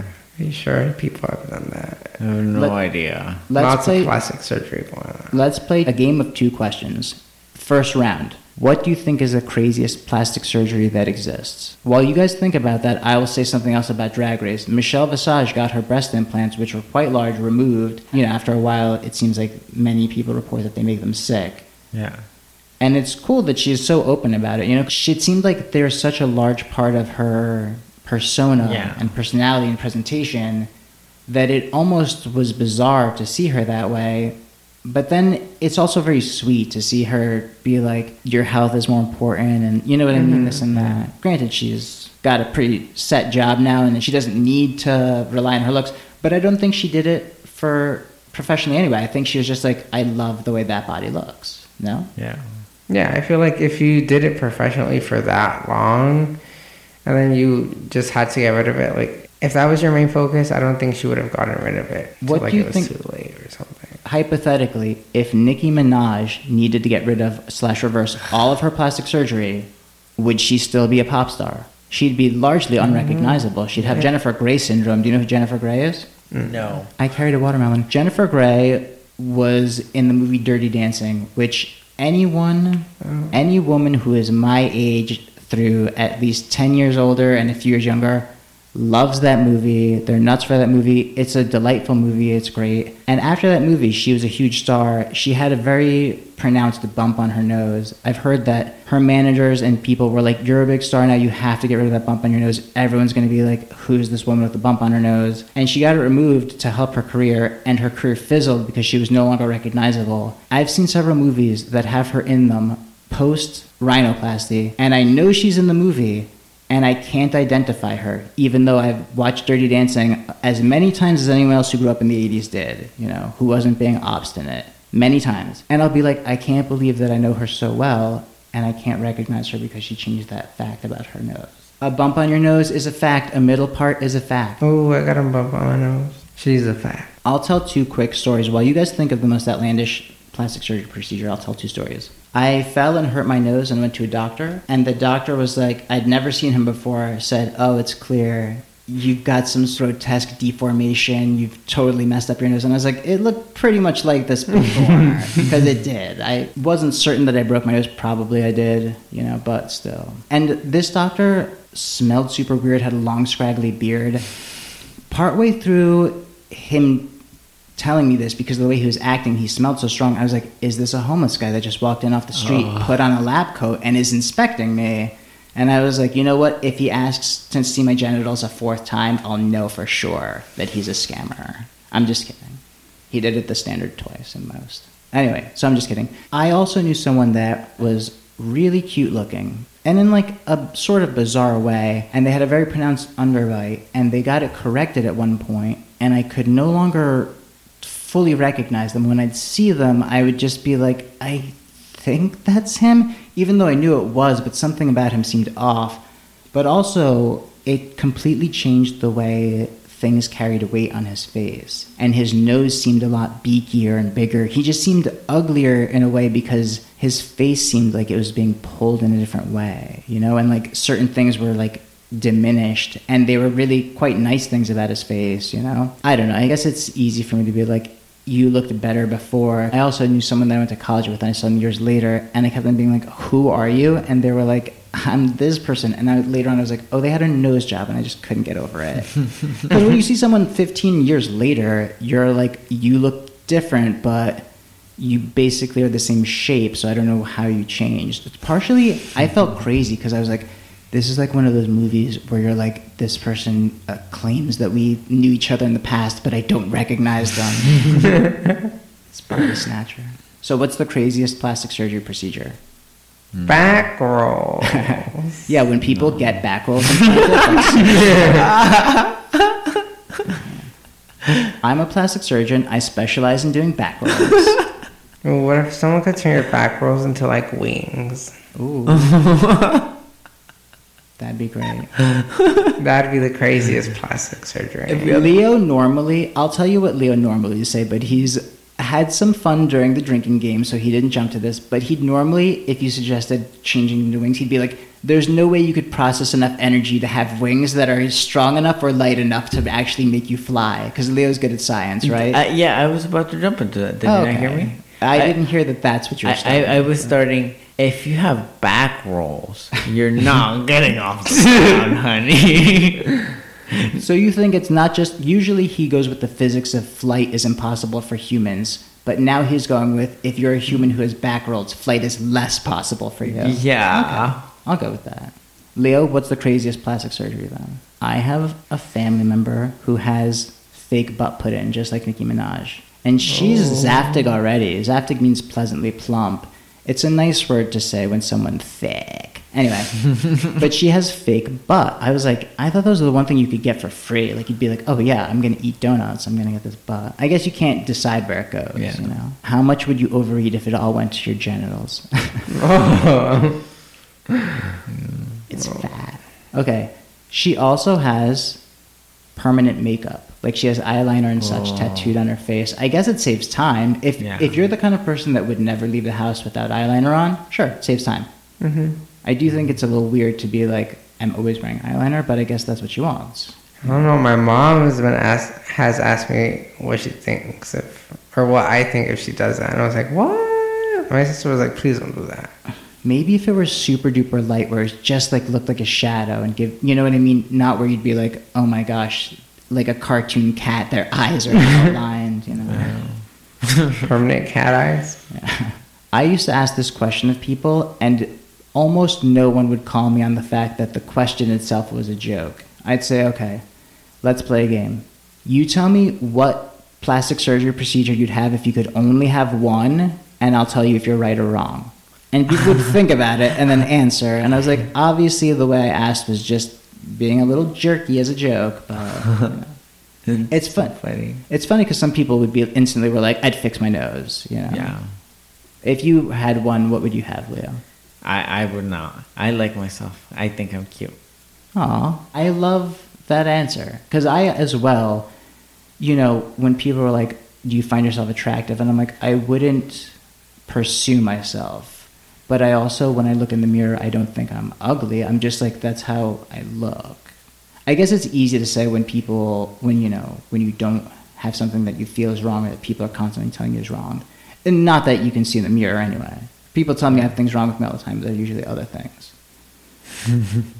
things I can't see in the mirror. Izzy, what about you? Mm, I don't know. This one time I saw a YouTuber put Botox on his armpits. So Oh, I feel like I would do sweating? that. Yeah. Oh, weird. But where would it go? That's my issue. Uh. First off, I don't feel my arm. I guess my armpits don't sweat that badly that I'm concerned about it. But I'd also be like, where's that sweat gonna go? Honestly, I thought it was just like, oh, could you get wrinkly armpits? I don't know. Like, No, because like people are like the only animals that sweat, and it's like proven to be such an effective system mm-hmm. of like Temperature modulation. te- temperature modulation. like, It's imagine if we had to do it through our mouths, like dogs, like dogs, you panting. just pant.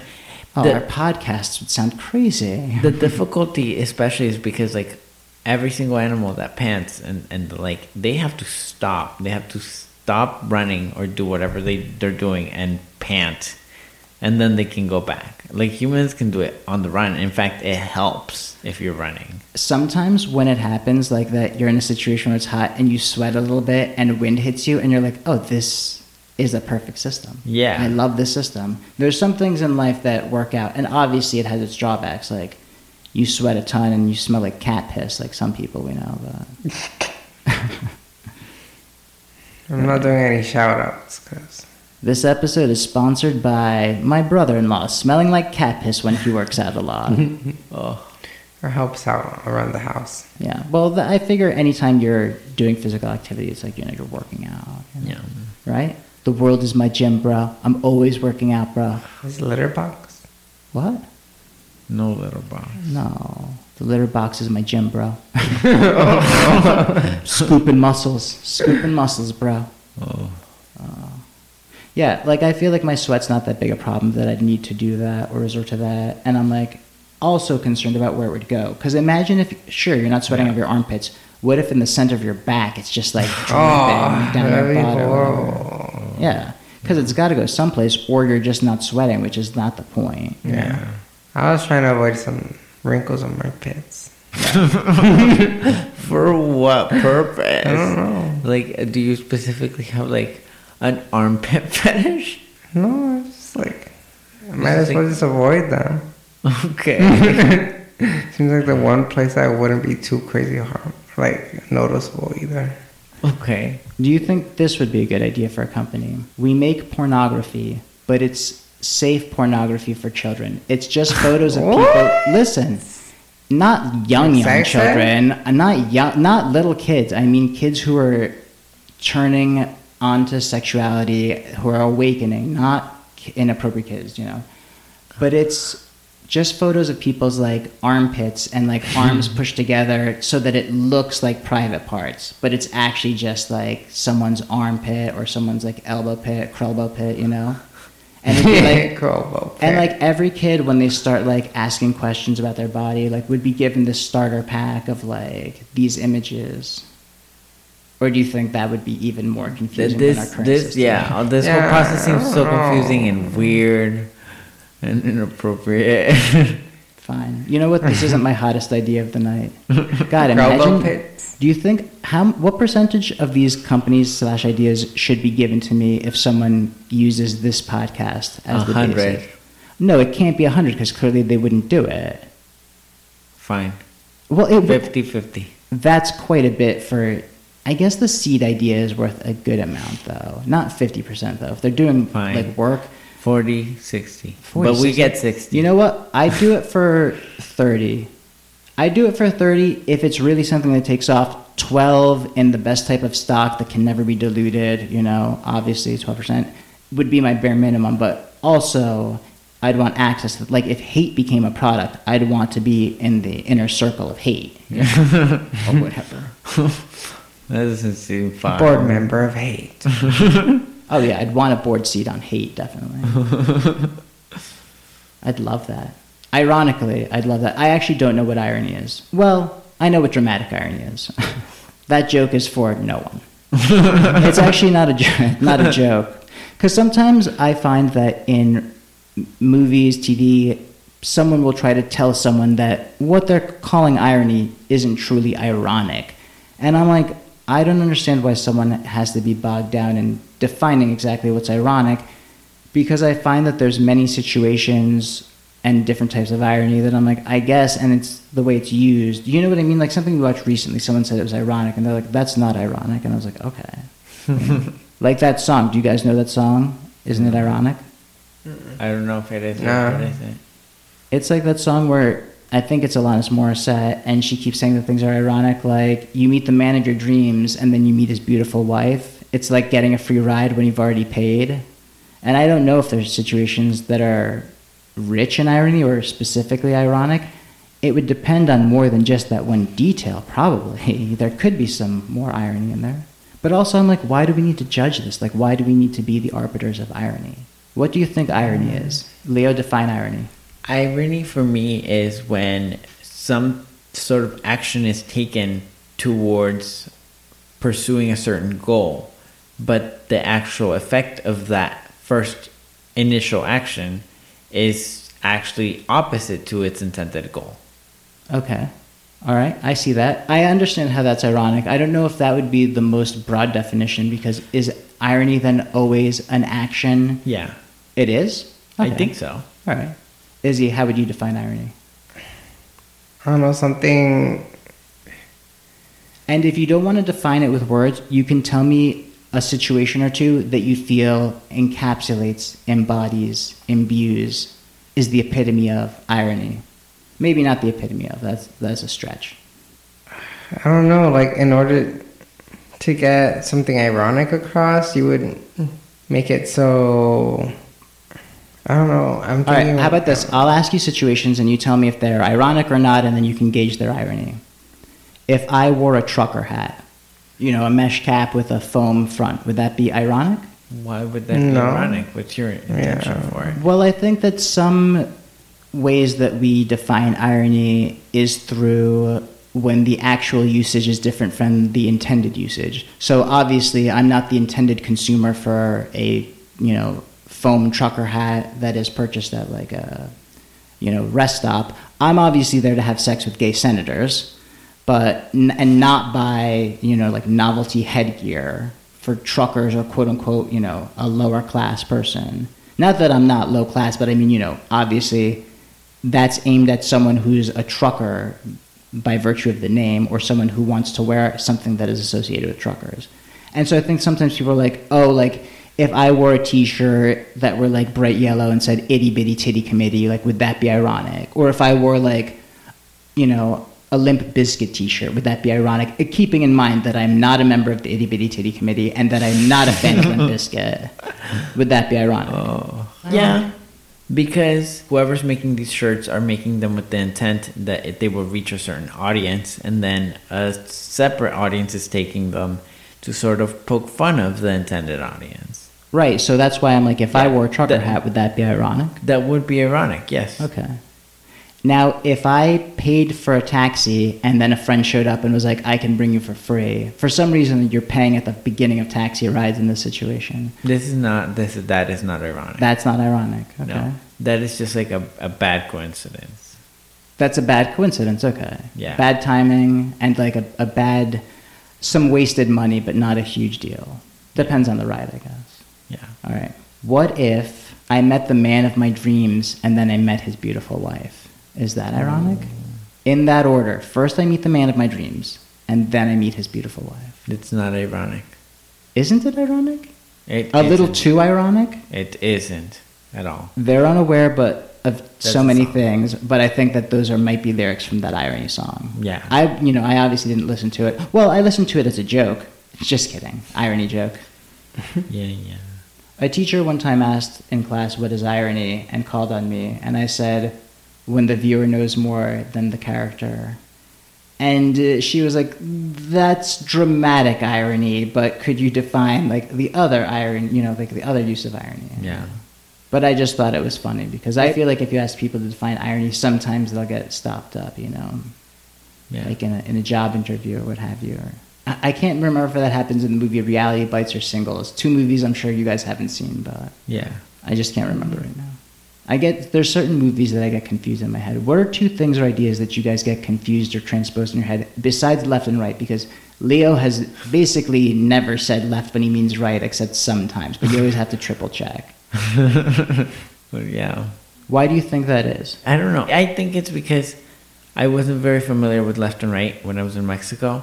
And when I moved to this country, like the word switched. So it was just like, this is impossible. Like, I didn't know it then. I don't know it now. And I have to learn it in a different language. So I just, Weren't you like Gave up 10 on when it. you moved here? yeah. You like, didn't know left and right when you were 10? You didn't have a Yeah. Mm-hmm. firm grasp on left and right? Jeez, Because I, I was never asked to do anything or travel anywhere. I guess.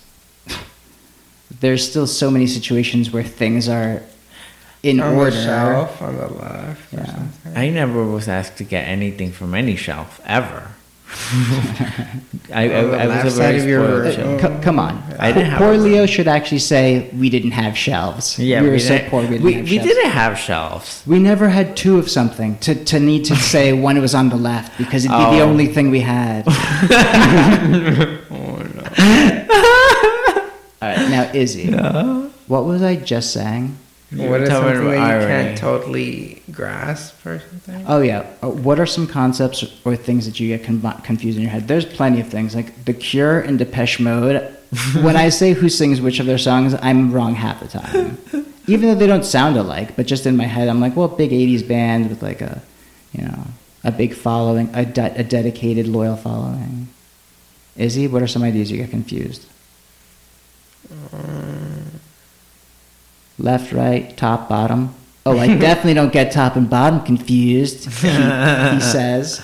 I know what I want. Oh, I said what I said. Welcome to our podcast. We said what we said. our unapologetic podcast. Yeah. All right. Now let's jump back to Drag Race for a second. The finale. Do you think that Yvie Oddly will will be a good queen this year? yeah, she'll be a unique queen. We, we haven't seen that in a while. I feel like she'll end up being a well dressed queen. Hopefully. I love that headpiece, the shiny Yeah. headpiece she wore at the mm-hmm. end. They couldn't put the crown on her, but Yeah. you know, it was beautiful. And also it was great because it was a mirror, so sometimes Yeah. when she'd do like a dramatic like face, you'd see it in triplicate. Yeah. That was brilliant for her because they loved that thing where she did three boobs Oh. and to come out with three heads. And mm-hmm. that's it's even greater for lip sync because like the whole point is that we want to see her lips. Here's three sets of lips. I feel like also in person it must have been better just seeing her straightforward, like if you were on the judges panel. Yeah, and also when you're there, you can choose what to look at as opposed to what they're showing you. You know. Yeah. One time when I saw Einstein on the beach, I was sitting in a seat where I was kind of I was pretty close and off to the side. It was an okay seat, but the stage something on the stage was capturing the light so perfectly that it looked magical. It looked like these many different like like uh columns of light were twinkling for like the whole first half of the opera and I was like this is so beautiful. And then in other seats it wasn't like that. And obviously it's just cuz like I was sitting in that specific place like at that angle to how they were placed and I was like it's so beautiful. If I had have known I'd have gotten all of my seats from that seat, you know. Yeah. one seat that I got for Einstein on the Beach. I go to see Einstein on the Beach whenever it's played, which has only been six times. Six times that I, you know were reasonable for me to go to. And one time I brought Antos, and we were sitting on these like super cheap seats at in LA, and it was like right at the edge and looking straight down. I swear I thought it was a 400 straight foot drop straight down onto where the opera is happening, and I was like, how are we suspended above them and sitting down, like looking down at them? It felt like we were in a spaceship because I was like, I feel like I'm sitting this way, looking straight down. And I kept on being like, if I slightly move out of my chair, I'll fall straight onto the stage. Oh. it was a cool, a cool feeling and experience. I like when stuff like that happens because I, I remember just being like, in my head. Also, I mean, I obviously ate um, so much weed beforehand to just help enhance the experience. I also like Antos is so straight laced. Sometimes I like getting all crazy when I go out with him, and like he sort of notices. I brought him to see Philip Glass at the Hollywood Bowl. Am I always bringing him to Philip Glass? Philip Glass is the best. and at one point, he was like, "What's going on with your eyes? They're like dinner plates." and I'd eaten a bunch of mushrooms because I was like, "Oh, Philip Glass at Hollywood Bowl. It's gonna be great. Eat some mushrooms, you know." He's like, their eyes are like dinner plates. They're going in and out, and getting bigger and smaller. Oh, how, what what are his dinner plates Yeah. like? Or just like big, you know, like how sometimes they'd be gigantic, and then you know, because like my eyes would look like giant, and then like my pupils were like dilating and then mm-hmm. constricting. And I was like, "What? I'm fine." I was like, "It's just the lighting here." And he's like, "Okay," because he's so an array. He's so square, he doesn't notice. He's like, "Okay." yeah. He's sweet. it's weird sometimes when you do something simple with someone and you feel like the way they've done that lets you in on many other things about them. Like one of Antos's favorite activities for us is to go to Costco together, you know? And sometimes when I see what he's buying, I'm just like, oh, that's so sad. Like if they had a, a pack of pills that were meal replacements, he might buy those. If they had gruel, like breakfast gruel, and it was like really affordable, he might buy that, you know? Like the crackers and things that he buys, I was just like, oh, this is what you'd buy if you hated life. We are the breakfast girl. You see us like you want to see us. A fighting type, a psychic type. A That- grueling type. That's if the Pokemon were in the Breakfast Club. We made that joke Yes. earlier. They said that it didn't exist, that if we looked up Pokemon and Breakfast Club, there would be no crossover. And I think there might be. We'll have to check mm-hmm. later. We'll get back to you. I would believe in Minecraft. There's a Minecraft version of Breakfast Club? Yeah. Okay. For a while, I thought you meant that there was a Minecraft version of Pokemon, and I was like, well, they're both young people, you know, like Yeah. young things. I'm sure there's. And then I was like, oh, he means of the Breakfast Club. A breakfast. There's a Minecraft version of everything. I really miss Minecraft. I wish we could get back in the mines. Life's just too short right now. I think. Yeah. Unless we got a new Xbox and some updates, and like a nice block of vacation. Don't you wish we could take a road trip and play Minecraft while we drive? Oh. So like That'd let's be say the screen were like a giant heads up display. We'd still see the road and drive safely, blah blah blah. But we'd also be mining and crafting. That'd I'd be be pretty down. fun. Yeah, same. Like especially we can sucker someone else into driving.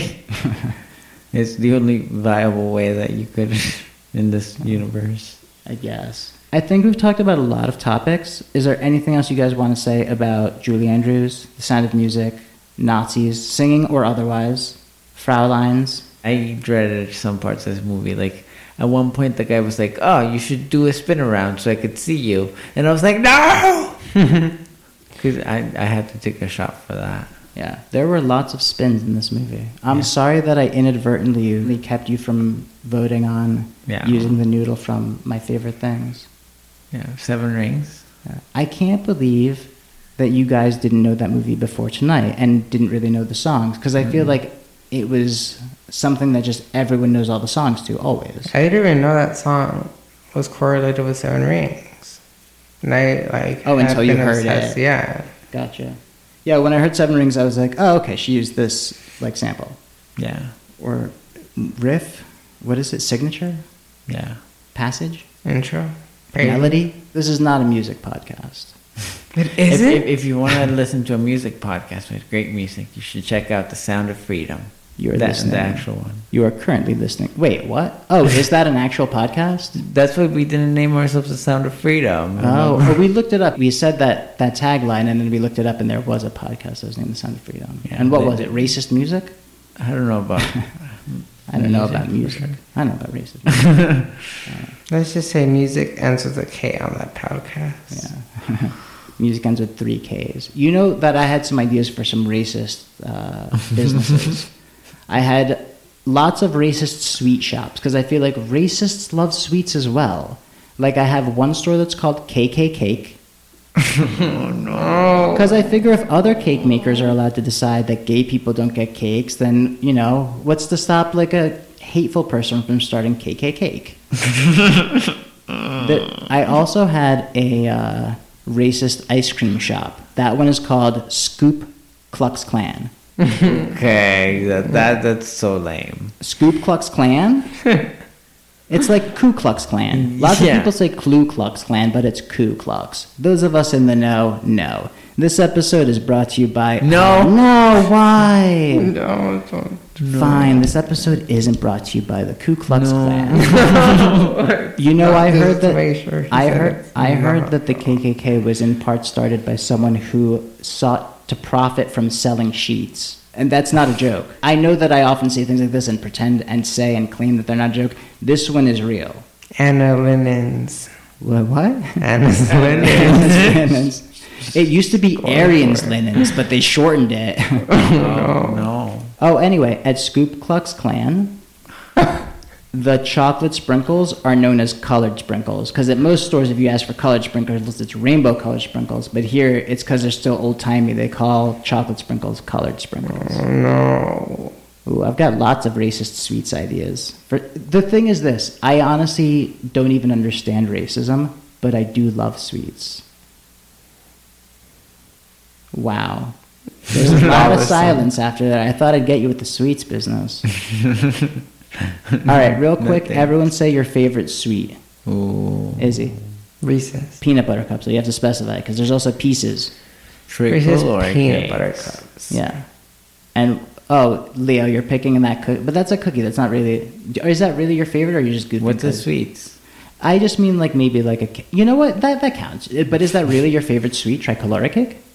Yeah, I think so. Really? Some more supposed to be coming this week, I think. Who? Who? Some more tricolor cake is supposed to be arriving in the mail this week because my parents needed to send me something else, and they're like, uh, just to make sure, because that way they send like a bigger box and they track it and everything properly. Track caloric cake. it. Yeah. Do we have anything else to say? Do you think Yvie will be a good queen? Do you think she'll be stripped of her title? Mm, No. I don't think so. Do you think she's going to get stripped of her title like Coco? Like Coco. Ooh. Coco could not perform. Oh no, Coco got Alyssa. Alyssa's title. Alyssa, oh, yeah, yeah. because Alyssa could not perform her duties for Yeah. something or whatever. Oh, like sometime throughout the year? She, no. No, not not for Drag Race. This was on some Yeah. But- pageant beef that happened before they ah. got. on the Yeah, show. starting se- season five, they came in with the grudge against each other, even though they had been best friends, because Coco was the runner-up to this pageant, and then Alyssa won. And then Or was- Alyssa had her crown re-given to Coco because she couldn't perform her duties or something like that. Yeah. She was disqualified, or I don't know what the story is. I'm sure the internet has it. Yeah. We're just a lazy podcast. We give you half information. This Half is a half. news podcast about things we kind of heard. I sort of love that. I, I felt like I often knew people who would hear the slightest detail of a story. I feel like it's different now with the internet because you could look at your phone and so they know everything. But when I was a kid, I felt like I'd be out and about and someone would mention the briefest detail of something to someone. And then, not having ever left that person's side, they would tell the next person more details than we had originally received. And I'd be like, how did they know this? I promise you that that happened. And now, of course, anyone can gain information instantly. Yeah. No. But this was before when I was like, no, I was like, I have not left your side. You did not research this topic. when did you stop to vibrate to get the encyclopedia? And like the encyclopedia that has current news topics. yeah. How did they get this on microfiche so quickly? Microfiche is a thing that. I'm just kidding.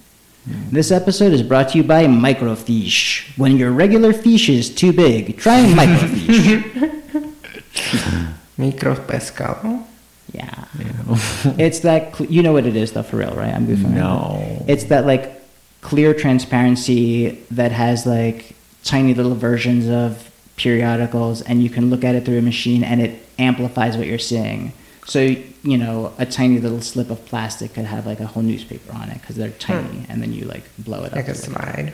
like a slide, yeah, but you move it around and you read it. Whereas, like, I'd say slides are mostly have like an image, you know, or image and text. But this is like a hundred slides on a thing that you zoom in and just like read yourself. You know, it's like the original Kindle, Ooh, OG Kindle. Microfiche. microfiche, now on Kindle. This episode is brought to you by Microfiche. Oh God, I messed it up. Whatever.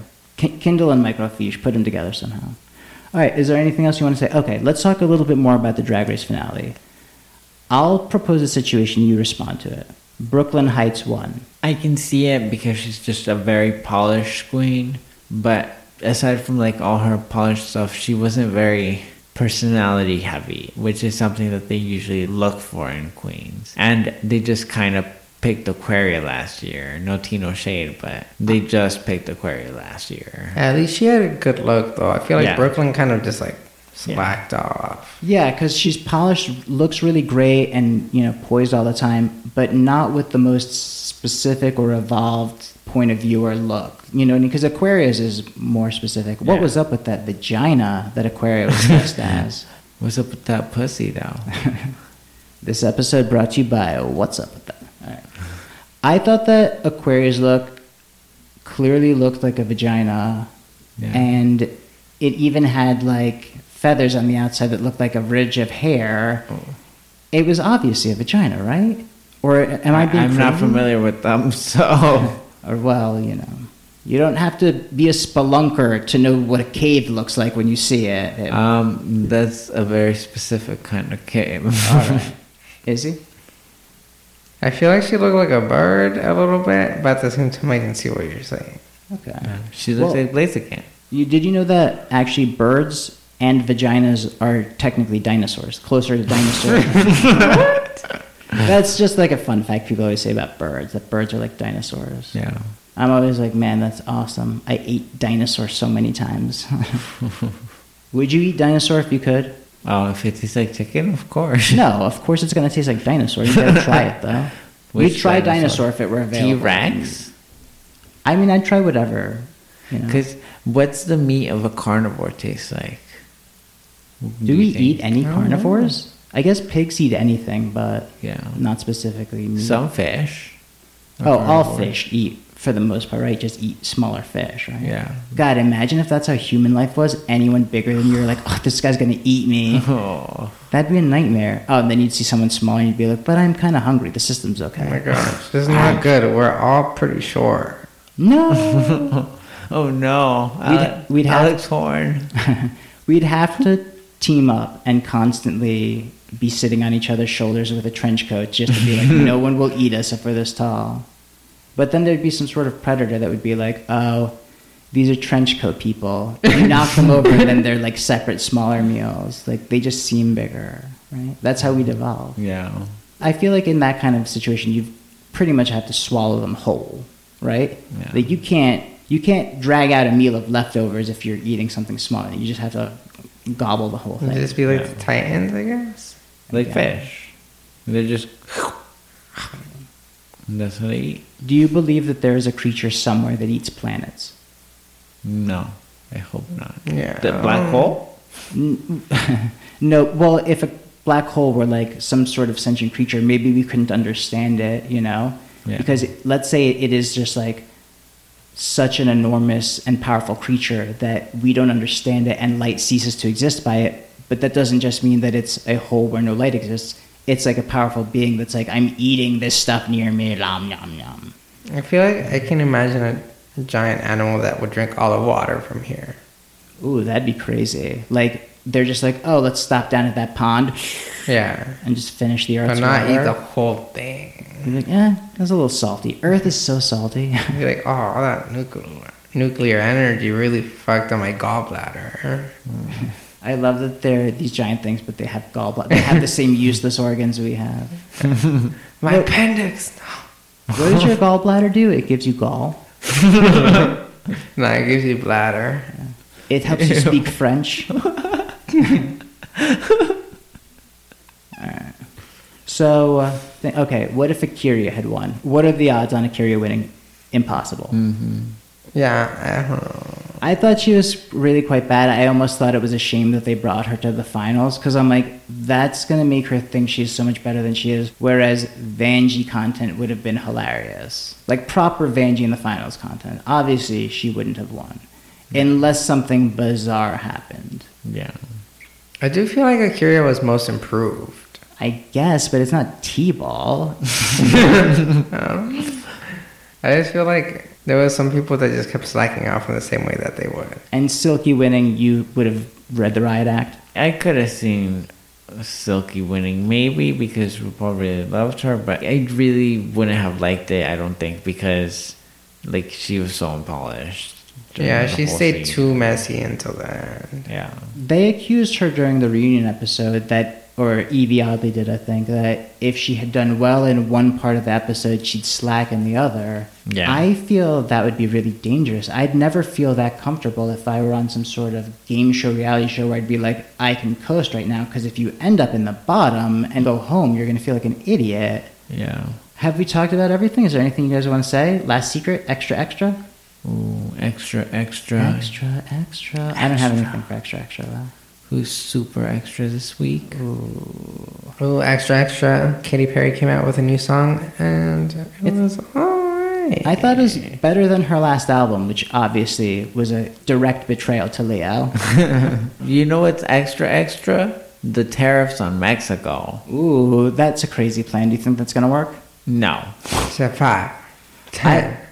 Who knows what's going to happen because once he announces something, he kind of sticks to his guns because he doesn't want to look foolish. I guess he could blame someone. If it doesn't go poorly, he could be like, even though the numbers are down, immigration is way down, businesses are hurting, we can't let them, like, you know, hurt our businesses, and everyone's asking me to do it. I'm going to do it for them, you know, and make it seem like he's being a mensch or make it seem like they're making him do this and he doesn't care that much, you know. But I feel like in some way he would end up losing more money than he thought. as a businessman, but he doesn't have any real businesses. He's a marketer. He just licenses his name. Yeah, but I feel like if he starts losing international name, then that gets a little different than I just feel like, like domestic ones. he doesn't care if his brand as a high-end name or idea or association tanks in Mexico because he doesn't think they have any money anyway.